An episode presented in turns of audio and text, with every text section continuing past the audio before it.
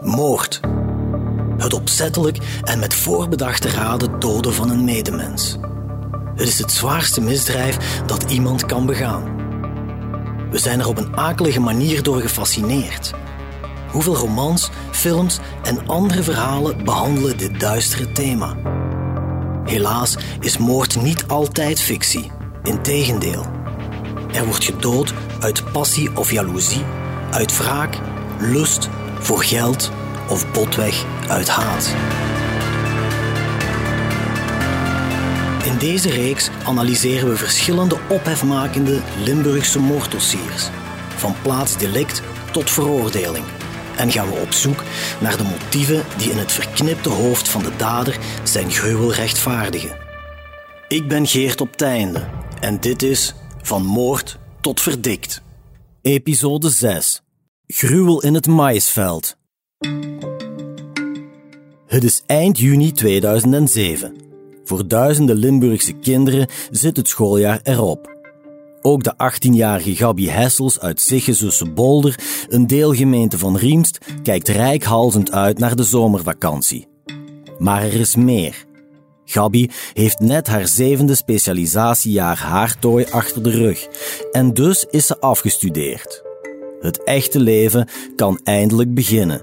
En daar is Gabi helemaal klaar voor. Zo vertelt Malissou, de beste vriendin van Gabi Hessels. Haar droom was eigenlijk ja, de man van haar leven vinden, maar die had ze. Dat was dus Bart. En dan met Bart wou ze, eigenlijk ook een, een, een, familie ja, stichten, kindjes maken, huisje hadden ze eigenlijk al. Uh, ja, dus dat was haar droom. Maar dat denk ik, dat is de meeste droom van ieder meisje. Ik heb ons Gabi leren kennen in de school in Tongeren. We deden dus dezelfde studierichting, dus dat was haartooi. We zaten dus samen in dezelfde klas. We deden echt alles samen. Dat was ook een heel lieve meid, een heel rustige meid. We waren eigenlijk zeer close met elkaar. Ze wist alles van mij en ik wist ook alles van haar. Um, ik was eigenlijk de, de grappigste van ons twee. Ja, ik deed eigenlijk altijd ja, zo stommiteiten eigenlijk. En zij was altijd achter mij van, maar die zo eens rustig. Het was eigenlijk altijd plezant met ons twee. Gabi, dat was iemand speciaals. Dat was iemand niet zoals andere meisjes.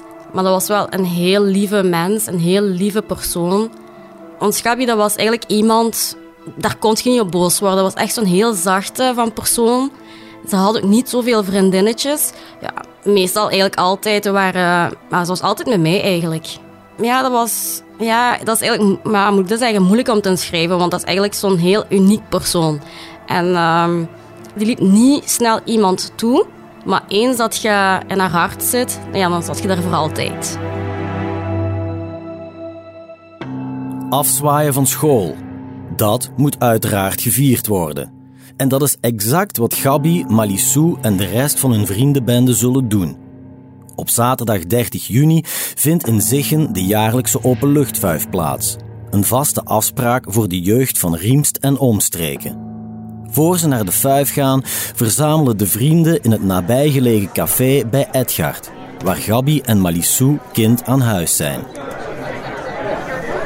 De avond dat we naar de vuif gingen, hadden we afgesproken met een bende vrienden van ons om op café te gaan.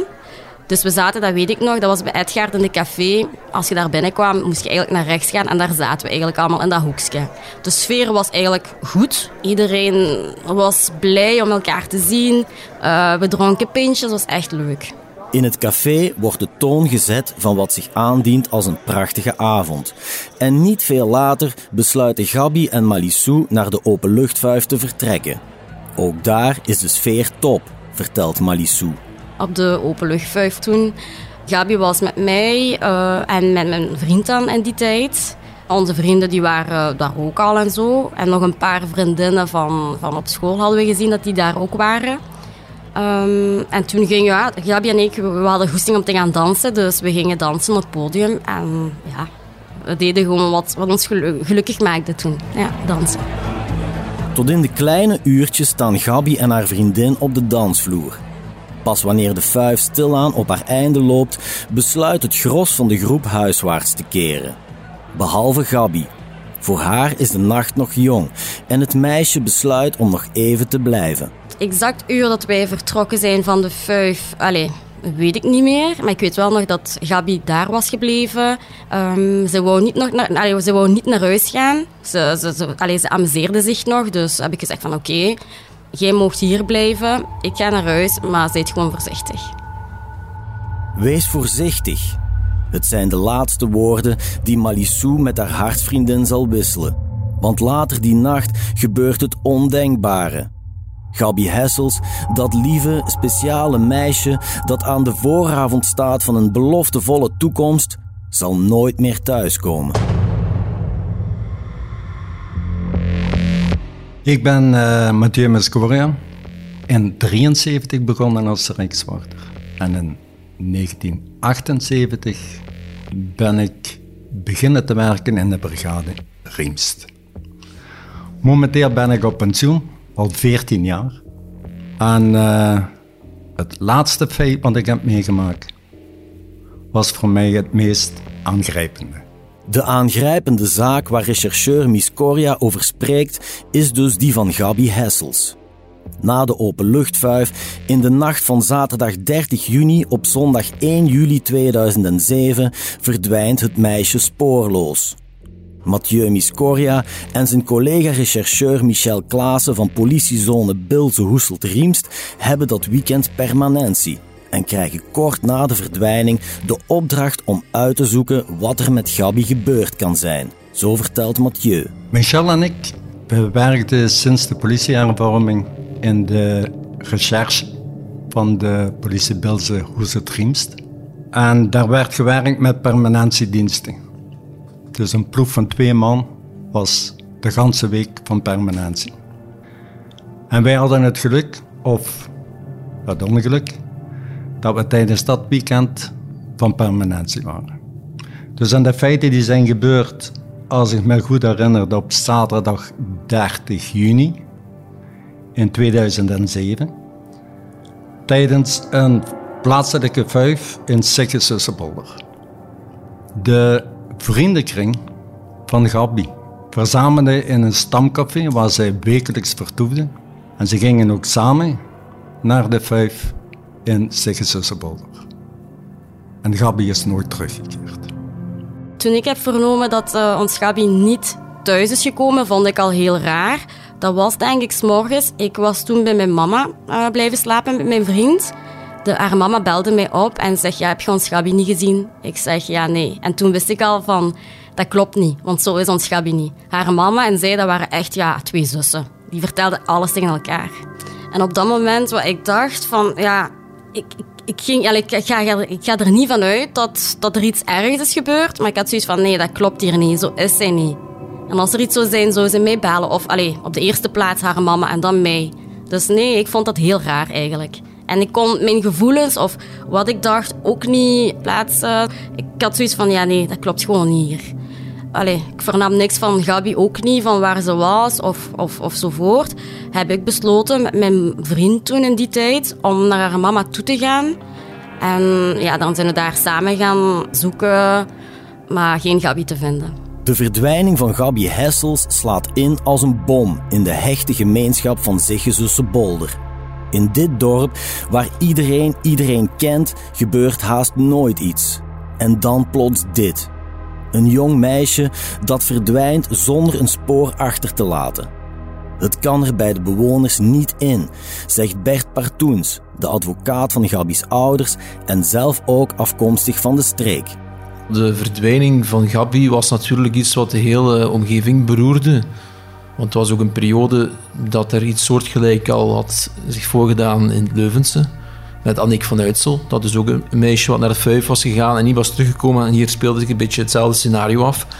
Ik ben zelf niet van uh, Zigge Beholder, maar eh, ik kan me dat natuurlijk wel een beetje eh, bij voorstellen. En ik ken Zigge Beholder wel als een, een gemeente, gemeente Riemst, waar een heel, heel actief verenigingsleven is. En dus ja, dat zijn mensen, iedereen kent iedereen daar. Hè. En binnen die gesloten, beperkte gemeenschap heeft zich dat afgespeeld. Ja, dat was natuurlijk een enorme schok ja, voor iedereen, denk ik. Hè. Het is intussen zondagavond 1 juli en van Gabi is nog altijd geen spoor. Rechercheur Mathieu Miscoria en zijn collega Michel starten het onderzoek op de plaats waar het meisje voor het laatst werd gezien, op de openluchtvuif in Ziggen. De vriendengroep wordt door de politie uitgenodigd op het terrein waar de vuif de voorbije nacht heeft plaatsgevonden, in de hoop aanwijzingen te vinden die naar Gabi kunnen leiden. Tijdens die gesprekken wordt al snel duidelijk dat Erwin Lodders, een 28-jarige steenarbeider die ook deel uitmaakt van Gabi's kennissenkring, de laatste is die samen met het meisje werd gezien. Dat vertellen vriendin Malissou en rechercheur Mathieu Miscoria. We zaten samen in de zaal van de openluchtvuif. Um, om dan, ja, de, de politie wou ons uh, vragen stellen. En ik weet het nog heel goed. Ik zat rechts of links, maar langs mij, dat weet ik nog, zat Erwin ook. En de sfeer, ik vond dat raar. Hij zat er zo... Ik zat er echt zo gespannen van, allee, wat gebeurt er nu? Maar hij zat daar gewoon van, ja, hij vertelde van, nee, ik heb niks gezien, er is niks gebeurd, ik weet het niet, ik heb ze wel gezien op de vuif, maar dat is het. Erwin werd als laatste gezien met ons Gabi. En dat is ook zo. En er kwam eigenlijk ter sprake van dat, ja, dat er vermoeden waren dat hij het eventueel kon zijn. Omdat ik heb gezegd van, tegen de politie van ik vond dat al heel raar. Um, toen we op café waren toen, hij keek ons aan en hij was echt zo met Gabi bezig en zo grapjes aan maken van ja, je zit wel een lekker ding en zo. En toen wij op de openluchtvuif waren, Gabi en ik, we waren op het podium aan het dansen. Die stond daar ineens voor ons, echt zo naar ons te kijken, maar vooral die was gewoon met zijn ogen gericht naar uh, Gabi toe. En het is daarna dat ik, ik ben beginnen te nadenken van ja nee, dat klopt hier niet. Tijdens gewone gesprekken zijn we te horen gekomen dat Lodders de laatste persoon was die gezien was bij Gabi. Ze waren samen gezien aan de frietkraam. Lodders is in beeld gekomen, dus tijdens het gesprek in de zaal. En ook wel ergens door, door zijn houding, een twijfelachtige houding die hij aannam. En om zeker te zijn dat hij als laatste persoon Gabi gezien had, hebben wij hem dan meegenomen naar de brigade, naar het politiebureau, om hem verder verhoor te doen. Erwin Loders, die in Riemst bekend staat als een sympathieke, hardwerkende jonge man, wordt meegenomen naar het politiecommissariaat. Zijn vrienden blijven verbijsterd achter. Dat Erwin ook maar iets met de verdwijning van Gabi te maken zou kunnen hebben, is voor hen compleet ondenkbaar, herinnert Malissou zich. Toen Erwin werd opgepakt, um, de sfeer was eigenlijk heel gespannen. De vrienden onder elkaar wisten niet wat ze net gezien hadden. En ja, ik kon er ook niet aan uit, want ik dacht echt van, allee, kom, dat is echt, dat is een vriend van ons. Ja, we konden het eigenlijk allemaal niet geloven. Allee, niet dat ik het niet kon geloven. Ik wou het misschien niet geloven. Allee, zo goed ken ik Erwin ook niet. Maar ja, de vrienden, denk ik, die hadden zoiets van... Ja, nee, dat, dat, dat, dat zit niet in Erwin. Zo kennen we Erwin niet. Dus ik vond dat raar en ik kon ook niet meer zeggen. Wanneer ze Erwin van de feestzaal naar het politiebureau vervoeren, valt de rechercheurs plots iets op. Iets wat later van zeer groot belang zal zijn in het verdere onderzoek, weet speurder Mathieu Miscoria. Hij was op de plaats met zijn eigen voertuig. Michel nam Erwin mee in het dienstvoertuig en ik verplaatste mij met het voertuig van Lodders. En Michel had opgemerkt dat er bepaalde spoor waren op de achterkant van het voertuig, want dat was nogal bevuild. We hebben een voertuig dan onmiddellijk in de garage gereden, afgeschermd, het nog wat dichter bekeken en dat waren inderdaad hondensporen en schuifsporen. En toen wisten we in feite genoeg. We hebben onmiddellijk via het parket het labo ter plaatse laten komen voor verder onderzoek van het voertuig. De rechercheurs weten genoeg, zegt Miss Coria. De vreemde houding van Lodders tijdens het gesprek in de fuifzaal en de sporen op zijn wagen doen vermoeden dat de man meer weet over de verdwijning van Gabi. Mathieu en Michel zullen Erwin dan ook de hele nacht verhoren, hopend op een doorbraak. Daarvoor hanteren de twee doorgewinterde politiemannen een bijzondere aanpak, legt Mathieu Miscoria uit. Een echt verhoor kan ik het niet noemen. Het was meer een conversatie wat we aangingen met Lodders. En vermaakten hem de sfeer nogal gemoedelijk. Dat hij kalm kon reageren, kalm kon antwoorden. En in dit onderzoek konden we vertrekken van het feit dat Lodders als laatste contactpersoon van Gabi was gezien. Ik moet zeggen dat Lodders vrij kalm bleef.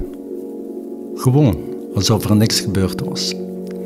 En uh, het enige wat we op dat moment los kregen van hem, hij heeft Gabi voorgesteld om haar naar huis te begeleiden, te voet, van aan de frituur tot aan de woning.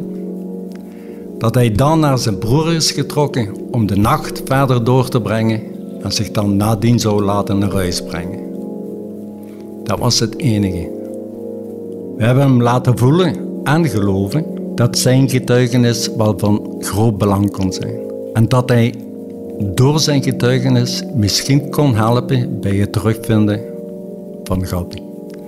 We hebben hem gevraagd of hij onderweg iets verdachts heeft opgemerkt. Een bepaald voertuig, een bepaalde persoon. Of had Gabi misschien iets verteld over de relatie tussen haar en haar vriend, dat dat niet boterde. Zo kweek je dan vertrouwen.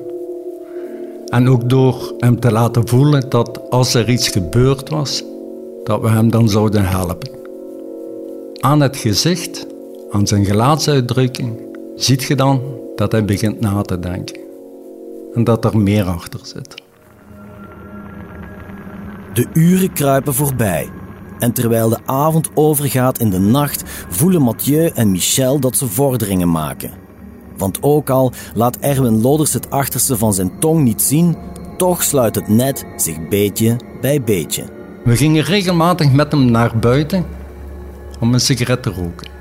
Maar op een zodanige manier dat hij zicht had op zijn eigen voertuig en het werk van het labo. En we brachten hem dan bij dat als er iets aan zijn voertuig te zien was, dat dat altijd resultaat had. En dat lieten we doorcijpelen.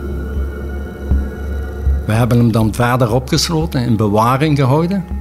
Ondertussen zijn dan huiszoekingen verricht bij de vriendin van Londers waar hij verbleef en ook bij de vriend van Gabi. Om eventuele sporen aan te treffen, was Gabi misschien daar was ze niet daar. En toen we terugkwamen, nog eens gepraat met Londers. Hem overweegt om eens goed na te denken, als er iets is, dat hij het toch beter zou kunnen uitleggen. Na een intensieve nacht geven Mathieu en Michel op maandagochtend de fakkel door aan een collega. Maar hun harde werk en hun opmerkelijke verhoortactiek hebben geloond, want niet veel later is er plots een doorbraak. Rond acht uur, s'morgens, maandagsmorgens dan, rond acht uur zijn wij gestopt, ik en Michel, gestopt met het gesprek met Loders. We hebben toen uh, Michel Hermans, een collega van ons, de feiten in het kort uitgelegd en hem dan het verder verhoor laten doen. Omdat wij op dat moment een, een, een familieband, een vriendenband hadden met Lodders. En als dan een andere persoon gaat verhoren, dan moet hij ook van tactiek veranderen.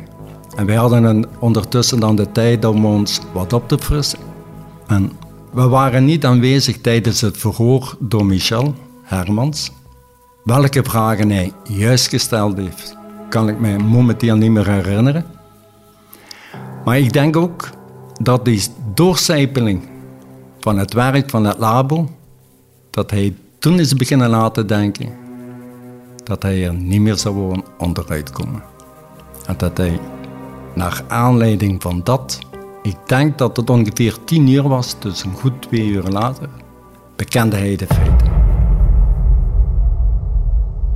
En die feiten zijn ronduit weerzinwekkend. Rechercheur Miss Coria en Bert Partoens, de advocaat van Gabi's ouders, reconstrueren tot in detail wat er die noodlottige nacht precies is gebeurd. Wel willen we u waarschuwen voor het extreem gewelddadige karakter en de vaak zeer expliciete omschrijvingen van de daden die Lodders heeft bekend. Wat normaal gezien een normale avond uit zou zijn geweest voor Gabi, eh, is dan uiteindelijk heel anders uiteraard uitgedraaid. Maar zij is dan alleen die avond naar de vijf gegaan zonder haar vriend, omdat die ergens anders moest zijn op een vrijgezellenfuif, als ik me niet vergis. En dan uh, is inderdaad op het einde van de avond Lodders, die blijkbaar ook alleen nog daar was, uh, die had zijn vriendin al naar huis gestuurd. Die heeft dan voorgesteld, blijkbaar, om maar mee naar huis te wandelen. Bij het aankloppen aan de woning van de vriend van Gabi merkt Erwin dat hij niet reageert. Hij heeft toen Gabi gedwongen om via de achterkant de verkavelingsweg op te gaan. Hij heeft haar dan eerst gebracht naar een fruitweide. Maar gezien er in de omgeving een feest was in een boerderij, uh, besloot hij om verder te trekken. Hij is dan via de verkavelingsweg verder gegaan naar een maïsveld. En dan zijn ze dus inderdaad terechtgekomen in een maïsveld. En daar uh, heeft zich het ondenkbare afgespeeld. Wat ik eerlijk gezegd uh, nooit meer heb gelezen in een dossier. En hoop waarschijnlijk ook nooit meer te lezen. Maar daar is inderdaad uh, ja, op gruwelijke wijze Gabi aan het einde gekomen. Via verkrachting met foltering. En dan echt de meest ondenkbare dingen die hij daar heeft gedaan. Op een 50 meter diepte van het veld heeft hij de daad gepleegd. De daad, de daden. Hij heeft het meisje verkracht van alle kanten, tot het meisje niet meer kon. Het heeft ook heel lang geduurd, een uur tot anderhalf uur zou dat geduurd hebben, dus dat is werkelijk een enorme doodstrijd moet dat geweest zijn voor Gabi. En toen hij dan zag dat het meisje heel moeilijk had, een strijd leverde om te blijven leven, heeft hij er gewoon doodgestampt. Alsof er een beest onder zijn voeten lag. En wat ik dan niet begrijp is dat hij nadien nog durft te zeggen, tijdens het proces, dat hij niet meer wist wat hem deed. Of dat hem ergens in een bepaalde waan was. En dat kan ik niet geloven. Want tijdens zijn daad wordt hij telefonisch gecontacteerd via gesprekken en via berichten door zijn eigen vriendin. Heeft ook geantwoord. En ik heb dan toch het gedacht dat je dan terug in de realiteit wordt gebracht. En stopt met die daden. Is verder gegaan. En dat is waar. Dat is iets. Een normale mens doet dat niet. Heeft na de feiten heeft hij zijn vriendin teruggebeld om hem komen op te halen. Op 100 meter van de plaats van de feiten. Je moet het maar durven en kunnen. Is naar huis gereden, heeft zich in bed gelegd alsof er niets gebeurd was. En een uur daarna is hij terug naar de plaats van de feiten gereden. Heeft Gabi gewikkeld in plastic en heeft haar toen vervoerd naar de steenfabrieken in Kesselt heeft ze op de grond gelegd, de bulldozer genomen en ze bedenkt met leem. Naar huis gereden en gedaan alsof er niks gebeurd was. Straf. Zijn bedoeling was van maandagsmorgens naar zijn werk te gaan en dan Gabi te dumpen op de stortplaats van de steenfabriek. En hij was daar ook verantwoordelijk voor. Dus hij had alle middelen om het lijk te verdwijnen. Want we hebben geluk gehad dat we er op tijd bij waren. Want was hij gaan werken, hadden we Gabi nooit teruggevonden. Maar nooit, daar ben ik niet zeker van. Meteen na de bekentenis vertrekken Mathieu en Michel naar de werkplek van Lodders, de steenfabriek in Kesselt-Lanaken, waar hij Gabi begraven heeft onder een berg leem. Wat de twee agenten ter plekke aantreffen, tart werkelijk alle verbeelding en zal voor altijd op hun netvlies gebrand zijn, vertelt Mathieu Miscoria. Na de bekentenis van Erwin zijn Mich en ik naar de steenfabrieken gereden, de werken laten stilleggen, de hangar laten aanwijzen waar lodders normaal werkte. En daar lag inderdaad één grote berm leem en een kleinere. We zijn dan beginnen te schuppen in de kleinste limberg. En op het allerlaatste heb ik de leem weggekrapt om het lijk van Gabi vrij te maken. En dat is een verschrikkelijk beeld. Als je daar zo een jong meisje ineengekropen, gedeeltelijk bedekt met plastic en daar de lijm op. En de bedoeling was om dan maandags gewoon met de bulldozer dat hoopje in te laden en te doen verdwijnen. Maar het is hem niet gelukt. Gelukkig. De twee rechercheurs van politiezone Bilze-Hoeselt-Riemst slagen erin om amper één dag na de verdwijning van Gabi Hessels de zaak op te lossen. Maar van een triomf kan geen sprake zijn. Gabi's ouders zijn kapot van verdriet. In één klap verliezen ze hun enige dochter, hun enig kind, en dan ook nog op de gruwelijkst denkbare manier. De hechte dorpsgemeenschap is in shock. Niet alleen is iemand uit hun midden genadeloos uit het leven weggerukt, maar bovendien, ook haar verkrachter en moordenaar is één van hen. Hoe dat wordt onthaald in het dorp, hoort u morgen in deel 2 van Gruwel in het Maïsveld. U luisterde naar Van Moord tot Verdikt, een true crime reeks van HBVL Podcast. Samenstelling door Geert op Teinde, Nancy van de Broek, Filip Perges en coördinator Cato Poelmans. Montage en audioproductie door Len Melot en Glenn Legijn. Chef podcast is Geert Nies. Reageren? Dat kan via podcast@hetbelangvanlimburg.be. Ben je benieuwd naar meer nieuws en verhalen? Surf naar hbvl.be/voordelig en ontdek onze voordelige leesformules.